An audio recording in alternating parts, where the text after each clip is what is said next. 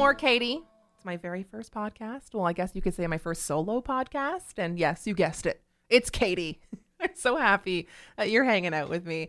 Now, we have heard uh, a lot of negative stories in the news the past few months. I mean, it's been a long time now, feels like forever. And uh, yes, many of those stories are in fact valid. But I know that there are a lot of people right now starting to feel the depression coming on, and uh, many people are seeing their glass half empty.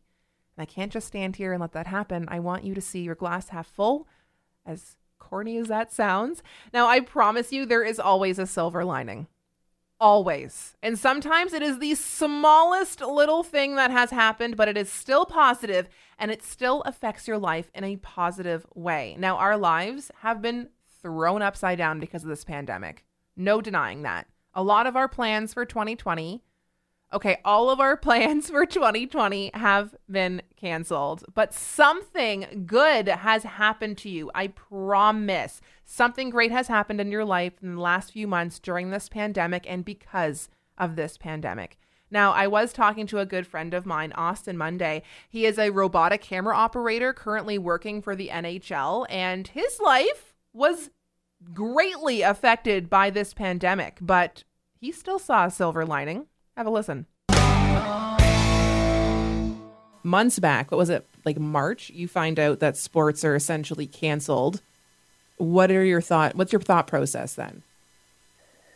Uh, so that was March 12th for was when the lockdown or the lockout started with the NBA, and I remember being at home, or uh, no, yeah, I remember being at home or coming home that night, and I was laying on the couch uh, with Amanda and seeing that happen or reading about it on Twitter, and right away I knew that probably the next majors would follow because they tend to mimic or mirror one another. Um, so for me, I had a lot of stuff as a freelancer, uh, you have to plan your month ahead, and and whatever stuff kind of comes up, you essentially defines your work life around what the offers are available. Uh, so I had a, uh, quite a few things lined up on the slate uh, coming this winter, uh, and within the following days, uh, all that went out the window. Because so you were saying this big, was going to be a huge year for you, was it not? It was going to be a huge year. Uh, I was supposed to be slated to. I was slated to work the NHL playoffs, uh, which is always a great, uh, a great venture and one of the best working gigs around. Uh, and then prior to that, after that, I was headed to Montreal to. Uh, I usually work the NHL draft, uh, so that went out the window as well. And then once that was finished, uh, I had a week off, and then I was headed to Tokyo for the Summer Games for two and a half months uh, which also went down the drain. So to have uh, to be a freelancer and to have your next probably four or five months lined up, uh, you're usually feeling pretty confident and, and you have a good gauge of, of what your year is going to look like. And then everything started to slide, and now you're left pretty empty-handed. So uh, yeah, but silver lining side of things, uh, I was newly married, so I had uh, a large amount of time to spend with my new wife, which was fantastic. Um, it was probably the most time that her and I have spent consistently and consecutively together. My job usually pulls me to different parts of North America and the world throughout the year, and and there isn't a large there is a lot of time that I'm away and away from from home. So to have that uh, to have that time right away was was great. We got to finish a ton of projects on the house, and uh, we spent so much time learning some new things. I picked up the guitar, started to learn that, which was great. So there were small silver linings and just a sense to to get a bit a better picture of of what's going on in life, but we still got to work. So for sure, bit of panic. You were saying that how your job takes you away from home a lot. On average, how many months in the year do you think you're not in your home with your wife? That's a good question because I it, it varies uh, depending on the year. So in an Olympic year, uh, typically probably two or three months away from home, uh, and then you add the hockey in on top of that, probably equals out to be closer to four months, maybe I would say, if I were to average it all out. But uh, there's a lot of little, like not long consecutive days away, but there are some nights or I guess maybe some weeks of week long trips somewhere or week long gigs somewhere or or or weekend games somewhere, like flying out to Winnipeg for a game and then flying home. Uh, so yeah, maybe around four months, I would guess, four, three, four months. Now you are back at work and you're in the bubble. How's that? Yes, I'm calling. Yes, I'm talking to you live from the bubble. uh, the bubble has been interesting. The bubble uh, will forever be talked about in the sports world. Uh, the Spanish flu actually uh, halted the Stanley Cup from being presented. So uh, we're making history because we're we are working through a pandemic, and the NHL has done a spectacular job. We've gone now seven weeks without one positive COVID test, so the bubble is working. Um, there are different zones and different levels to the bubble. Everyone has a credential. You have to wear a mask as soon as you leave the hotel room, uh, with, when you're working, when you're hanging around. Everyone can't you can't be gathered in any more groups than I'd say it's about six, I think, around here. Uh, the social distancing is still in effect.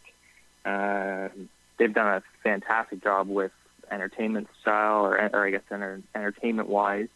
Um, they've got some some golf simulators put in for us, uh, ping pong pool. There's some restaurants we can we can visit within the hotel and within the the bubble boundaries. But um, it is certainly one of the nicest prisons I think I've visited. So now I was thinking, Austin's work was essentially taken away from him. His livelihood still saw a silver lining. So, what do my coworkers think? I mean, I see these guys every single day never once asked them if they had found a positive in this pandemic. So I went around the office and and asked them. Did you find a silver lining in this pandemic? I think it made me realize uh, how much more important family is. Uh, my family lives away, and I don't get to see them that often. So uh, I want to try to get up and see them more. Uh, you know, if that's one thing, I brings you closer to family, I guess. Uh, yes, definitely. Uh, found out that me and my boyfriend aren't going out as much, so we're saving a lot of money. Uh, we do do takeout, but at least we're not buying alcoholic drinks, so that definitely saves us a lot of money. Did you find a silver lining to the pandemic? Well, one thing that I had planned to do mm. in 2020 was to try to get in shape again. LOL. I was never in shape. but I actually you know, took the jump, took the leap. You started exercising. I got an exercise bike. I forced myself to buy one, and so I suppose that's the biggest one for me. Well, like in the in early parts of the pandemic, I loved that there was no traffic on the roads. Mm-hmm. I loved that. Silver lining in the pandemic. Um, more family time. We've learned to appreciate things more. Little things, you know, like having a job um, we appreciate our family more. I think we appreciate what each other does now. We appreciate our doctors and nurses and frontline workers. Uh, I've never appreciated uh, the person that, that delivers dial a beer more in my life. Grocery store clerks. I mean, we, we've learned to appreciate all of these people. I, I, I truly think that the pandemic has made us better. I promise you, there is always a silver lining. Always. And yes, sometimes you have to look really, really hard for it, but it is there. It is. Now, without getting too personal, uh, I have spent the last five months getting my life together. I'm getting it together right now. Everything I needed to change, I took the time to change it, or I am currently changing it. And it's all because that's what I had lots and lots of time. Now, that's my silver lining. But if you're having a hard time finding yours, may I suggest a gratitude journal? Hear me out here. Every single night before you go to bed, while you're winding down, get out your journal. And I want you to write down three things you're grateful for that day. And they can be huge things that happened in your day, or they can be really small things like, my cup of coffee this morning was delicious. It does not matter three things that you are grateful for. You will be surprised at what you find out. That is it for me. I am out of here. It's a little more Katie, country89.com. Until next time, bye.